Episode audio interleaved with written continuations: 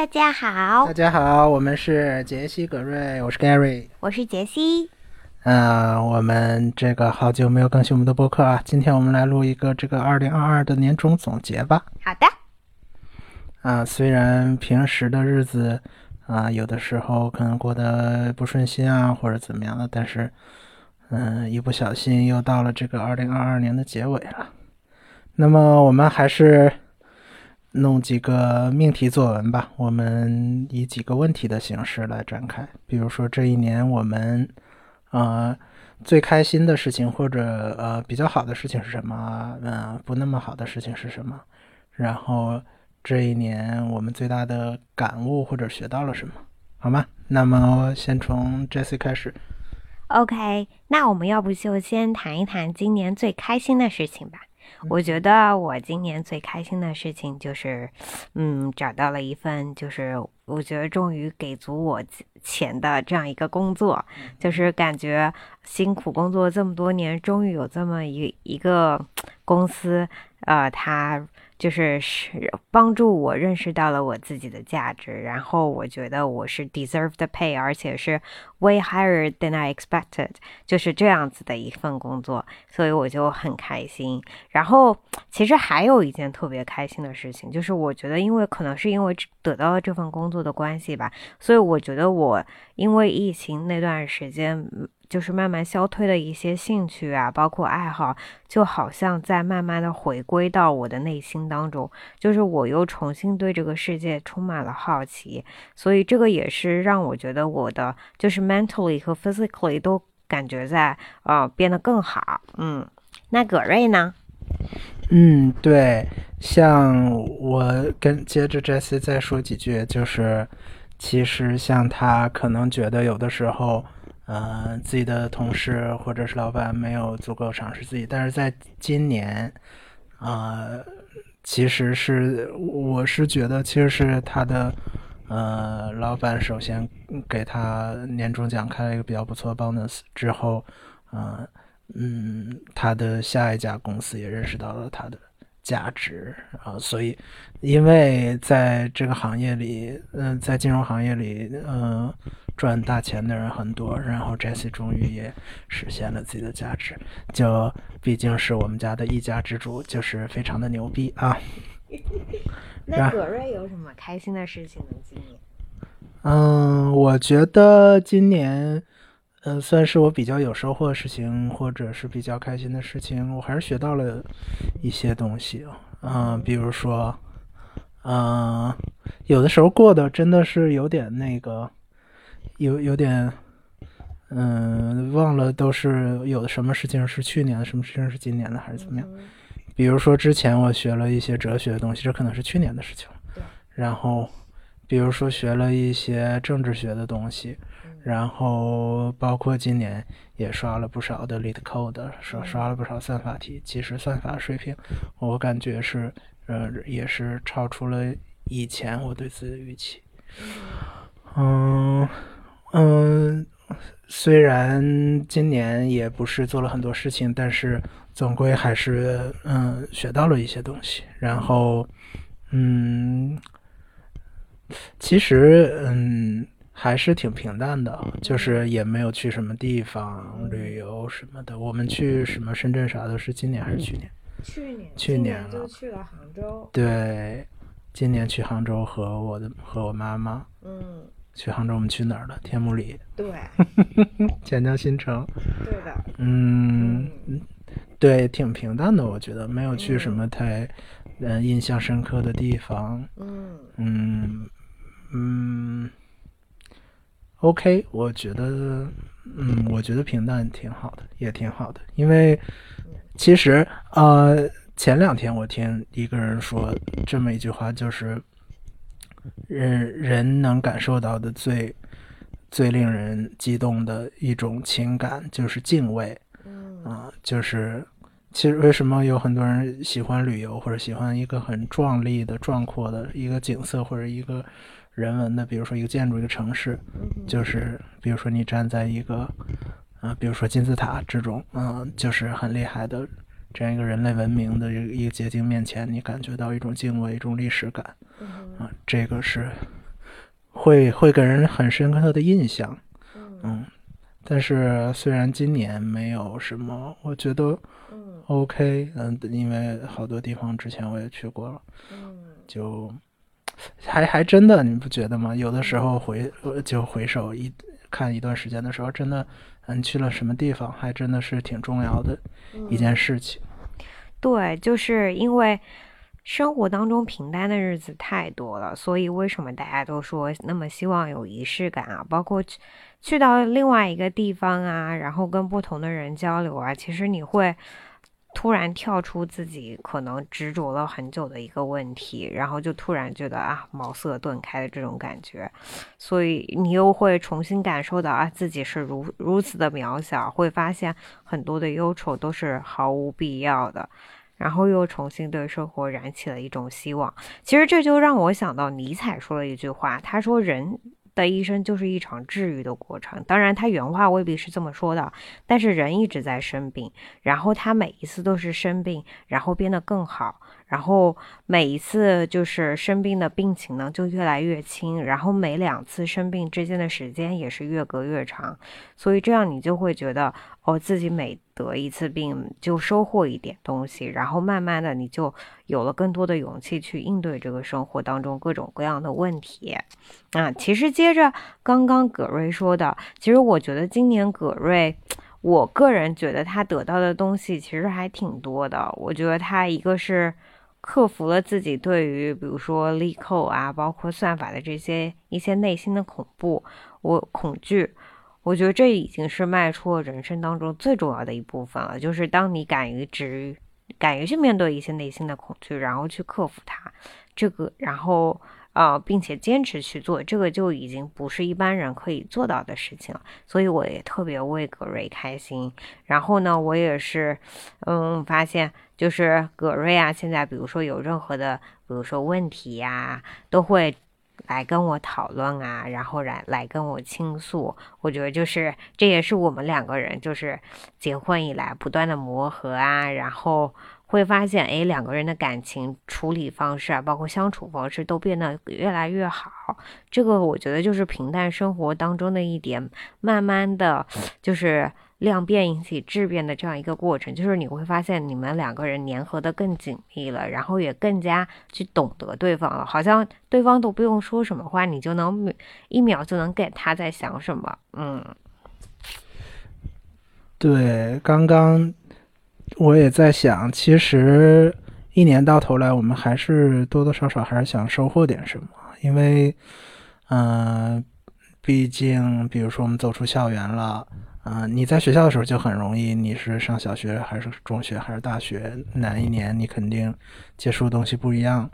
进入到社会之后，假设你工作前五年、前几年，那可能也是感觉比较新鲜。到时间稍微长一点，真的好像有点，比如说你的四十岁的普通的一年和五十岁普通的一年，差别真的很大吗？好像真的没有那么大。嗯，所以有平时我们就过得不会，可能不不太会这么想，但是现在到现在这个时间点，到现在我们正在说说话、正在聊天的这个时候，我们还是希望一年下来，嗯，我们的生活里积累了一点什么东西。嗯，那就由我来先说一下我们嗯、呃今年可能觉得不是特别好的事情。嗯，比如说那，我们今年上半年在上海封控了两个月，肯定是给我们印象比较深刻的事情。啊、从我个人来讲，我觉得，嗯，从我个人来讲，我觉得可能还是要不断的去面对挫折，比如说，嗯，这个，比如说去年可能比较乐观一点啊，这个今年就，其实今年我们就说，呃，比如说股市的话，我倒感觉从国内 A 股来讲，好像大家没有像一八年那么难受。嗯好多人呢还是正手一只，或者说还可以。然后真的，我不知道，我可能很很少上雪球什么的，今年。就是没感受到大家那么的绝望。一八年真的大家很绝望，一次又一次的这种打击，对吧？嗯，今年好像好像习惯了是吗？还是就是嗯感觉还行？可能因为今年大家的收益都不好吧，所以就是，而且再加上日子也不好过，全球各地都在有自己的困难在面对，所以你有就暂时忘记了收益这个事情。我知道了，就是比如说一八年是一次又一次的打击，从年头跌到年尾。今年是从 A 股角度来讲，现在又回到大概三千二百点的样子，就是至少三千点以上，大家好像觉得还可以接受。然后那个，嗯、最近好像大家稍微看到一点希望，是这种感觉吗？就是所以好像，嗯，从这个角度来看，大家嗯好像还相对比较乐观一点。你像我们刚刚看的那个梁红，他不也是今年是正收益了？像一八年应该就没有人是正收益，基本上是这样。呃，所以，嗯嗯、呃今年还是要不断面对一些挫折，而且从比如说宏观经济来看，可能明年也不会特别好。当然，嗯，可能比如说明年下半年开始会稍微变好一点。嗯啊，总体来说就是需要我和 Jesse 我们也一直在聊，就是说需要根据不同的嗯际遇，然后去调整对生活预期，然后调整目标，调整生活的方式。嗯哼嗯，所以无论如何，我觉得，嗯，说实话，我我们一嗯盘算一下，其实我们的那个安全垫还是算比较厚的。你说至少呃，我们两个，嗯，就是说这个身体健康，然后啊、过往的经历什么的也都还不错。就假设我们就是大学都没考上，对吧？嗯呃，每天送外卖、送快递，嗯，当然，当然很多人干这种工作也不少赚了嗯啊、只是、嗯、相对来讲，嗯、就安全垫没有那么厚，或者说承受风险能力没有那么那么强，对吧？包括我们的父母的呃各方面，嗯，他们都还都比较顺利，嗯、所以我觉得相对来说我们还是比较幸运的啊。虽然今年可能要有一些呃目标的生活方式的呃要需要调整，嗯、但相对来讲我们还是算比较幸运的。对我也是前两天一直在跟葛瑞说，我说我们在就是，嗯，结婚的前一两年呢，就遇到这种比如说宏观经济的整个大的转向啊，或者就是说，嗯，一些面对面临我们生活方式需要调整，其实是特别幸运的，因为我们可以在很早的时候，在我们在还有这么后的安全垫的时候，就及时的做出调整。然后也告诉我们未来，比如说在做决策的时候，需要多去考虑哪哪些方面。嗯，其实对，这也是就我觉得，可能葛瑞跟着我一起生活，他也慢慢开始变得乐观起来了。就是我发现我的一个好处就是，我看所有的问题都是从乐观的角度去看的，所以呢，这个也会间接影响到葛瑞。那就是我说一下今年让我特别不开心的一件事情吧。我觉得今年特别不开心的就是，主要还是疫情带来的自己对于整个生活啊，呃，包括对于工作啊，就是有一种绝望的感觉。我就记得在年终的时候，我有找我前老板，然后就突然跟他说：“我说我长这么大，从来没有对于未来有过迷茫。”但是就是在今年这个当下，我突然感觉到我不知道我未来想要做什么。然后后来现在呢，就是又过了半年，我再去回想我当时说的这些话呢，我觉得可能有几个方面的原因吧。一个就是，嗯，就是这个中国的 policy driven 的这样一个现象，就是让所有的人都感觉到你在这个巨大的体制面前的无力感。嗯，这个是一个比较大的因素。但是另外一个因素呢，就是可能我在工作的。嗯，这样一家公司呢，它可能就是我没有觉得我被重视，我被 value，然后个人感觉受到了一点不公正的待遇。那在这样的情况下，再加上这样一个宏观背景，就是互相影响，就会让我觉得，哎，整个整个嗯气氛就比较压抑，然后就生活的比较不开心。嗯，这可能是今年上半年的时候啊。乃至到九十月份都是这样一种精神状态吧，就包括今年读书也没有以往读的多，就是会觉得有的时候读着读着，你的思绪就突然就 drift away 了，然后这个时候你就会开始东想八想，就感觉对活的不是很 concentrated，对，嗯，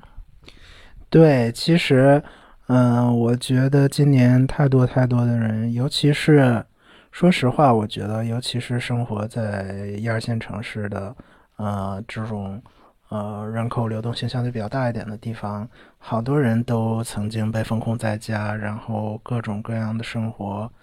各种各样的活动都受到限制。嗯嗯，如果没有这些事情的话，可能现在我们已经在泰国躺着了，对吧？啊，嗯，那么。其实就像我们今天听了一个博客，就是说，呃，那个，呃，宁佳宇和王子涵他们那两个脱口秀演员的，他们在聊天的时候就说，啊，可能，嗯，进到一个这个演出里边，可能去主持人去跟观众现场互动一下，这个可能都要都要备案，都要提前啊，不能随便想说什么就说什么，嗯，但是。你会看到他们其实同样的仍然有很多事情可以去做，嗯，仍然可以写很多段子，可以去这个去演出去赚钱，啊，去上节目，呃，去去做播客，去做节目，去让大家观众认识自己，嗯，所以说我觉得，嗯，当你乐观的，嗯。也不能说强迫任何人都去乐观的看待一件事情或者怎么样，只是如果你想要去乐观的去看待、去适应，呃，这个问题的话，其实你总能找到一个方式去适应的。就是无论如何，嗯，你还是有生活里还是有很多，嗯，还是有很多可以去做的事情啊。嗯，你就像今年可能我们看到，尤其在上海，大家在玩滑板。啊，玩飞盘，去年可能是露营，今年也有很多人在露营。嗯，就是说，嗯，总归啊，还还有很多嗯之前没有尝试的事情都可以去做。嗯啊，比如说我们今年也玩了不少游戏，对吧？对。啊，可能嗯嗯，就像就像今天听到播客一样，那个王子涵他就说，他说他小时候就觉得那个考第一是最爽的事情，别人。没有，嗯，就是别人考不了第一才会去追求其他事情。他说他今年，呃，玩买了个 Switch，然后他就说啊，玩游戏真的太好玩了。嗯，就是说，嗯，无论如何，我们都还是有很多啊，很多事情可以去做。嗯，我们还是可以从嗯点滴开始去做自己想做的事情，去把自己生活变得更好一点点。嗯，OK，那么，呃，第三个 topic 就是我今年有什么感悟，或者，呃，有什么觉得自己学习到的东西？那这次你有什么想说的吗？嗯，我觉得今年学习到的一个事情，就是应该说是加深了我以前对于这个。嗯，这样一个想法的认识吧，就是说，无论你是选择在哪个地方生活，选择在哪个地方工作，或者跟什么样的伴侣在一起生活，前提就是，嗯，就是你们的价值观要一致，就是所有的，嗯，兴趣爱好，包括你对生活的向往，其实都是要建立在这样一个前提之下的。假设说。嗯，比如说你生活在的一个国家完全限制了你所有方面的自由的话，那其实也无所谓任何方面的就是爱好追求了，因为那个时候你已经不是一个自由的你了。嗯，那比如说跟呃在一个地方工作也是，如果说你已经无法感觉到你能学到任何东西，你做的任何事情都会前面有很多个阻拦。而且那些阻拦是没有任何道理的。然后你的价值观和啊领导层的价值观可能完未必完全契合，那嗯继续的我待下去也未必是一个明智的选择。所以可能就是加深我这样一个理解吧。这也是我和嗯呃葛瑞一直在思考的一个问题，就是可能我们未来。究竟要选择在什么地方生活啊，包括要做什么样的事情啊，这个都是啊我们一直在探索的一个过程。嗯，这个应该算是我今年最深刻的一个感悟吧。对，因为刚刚我让你先说，就是因为我啊好像也没想到什么东西，但是，嗯，我现在想，我可能倒没有什么特别大的感悟，就是我刚刚想到的一点，就是说，嗯，就是说，因为现在我们拿起这个话筒录播课，其实它有一个好处，就是可以让我们突然变得严肃起来一点点，对吧？就是从普通的生活里边稍微抽离、处理出来一点点，然后去想想自己应该干什么。有的时候可能就是，呃，比如说，嗯，一个人他喜欢，假设他喜欢刷抖音或者喜欢看小红书、B 站、微博什么的，然后这种行为可能可能是无意识的啊，或者说，嗯，或者说虽然有的人。嗯，觉得嗯别人的这个 Q time 的方式不是最好的，自己的才是适合自己的。无论你看的东西是什么，但是嗯，我们经常就陷入一种重复当中，一种习惯当中。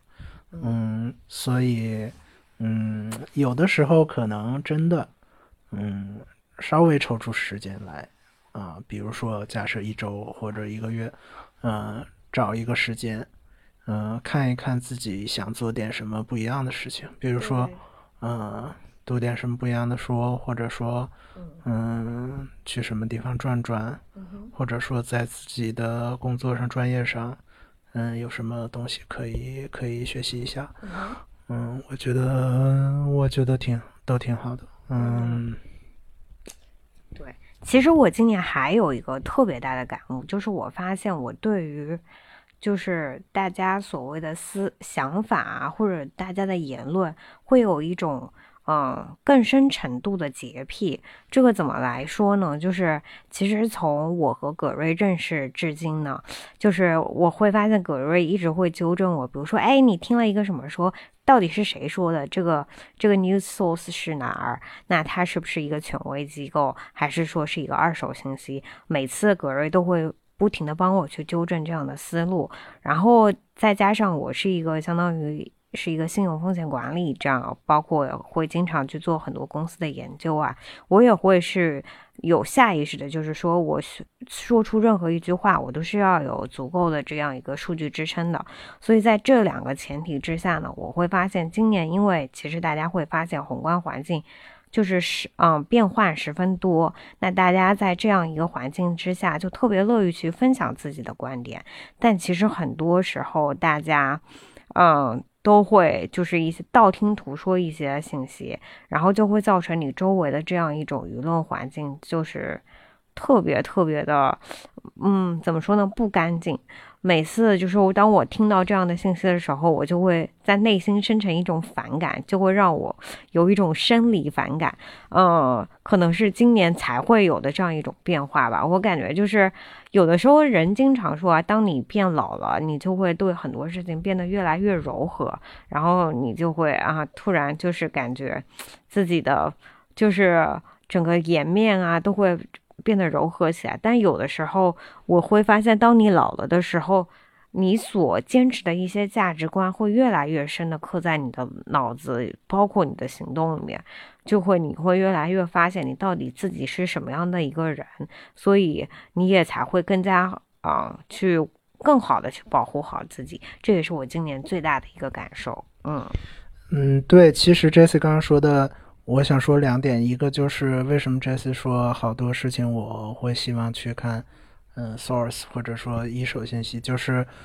我可能形成了一个习惯，就是说当我接收到一个信息的时候，我第一想法就是会皱着眉头，然后先去找这是谁说的，或者说这个来源是什么。比如说，经常我们在网上看到一些，嗯，公众号，比如说他说的东西，那我首先，嗯。稍微看一下这个题目之后，我肯定会去看那个公众号究竟是谁写的，呃，这个我觉得可可能是往往比这信息本身还要重要，所以所以我就形成这种习惯，就是说，嗯，信息来了，我就是先去皱眉头，然后先去看它的来源是哪里哪里，然后其实包括比如说写代码的话也是这个样子。其实，呃，我最近才会开始这么去想，就是说，嗯，比如说学习一个一个知识或者一个项目，那可以去看它的官方文档和它的，比如说 GitHub 的上面的 issue，嗯，会有一些就是说真正写这个人的，呃，比如说假设我们举一个大家都稍微理了解一点的，比如说什么 Redis 吧，MySQL 就。呃，可能已经脱离个人维护的阶段了。那我们随便说一个假设，Redis 就是是它是一个呃缓存的一个相相当于数据库吧，那就是一个开源的项目。那如果嗯我们去读它的那个呃官方文档，还有就是说它在 GitHub 上那个它的作者贡献者去写的一些 issue 的一些。然后反馈的话，往往比你去读一个，比如说中文的博客的文章，或者说英文的，假设 Medium 的，就这种，呃，这个二手的信息，啊，当然也包括什么 Stack Overflow 这些。就总之，我我想说，就是说，呃，就呃，包括像写代码也是一样，可能往往一手信息是是更加好的，或者说二手、三手转转了一些之后，嗯，可能就没有那么适合。嗯。嗯，还有就是刚才 Jesse 说什么？对，就是说年龄大了之后，可能确实是这样。就是说，有的人是啊，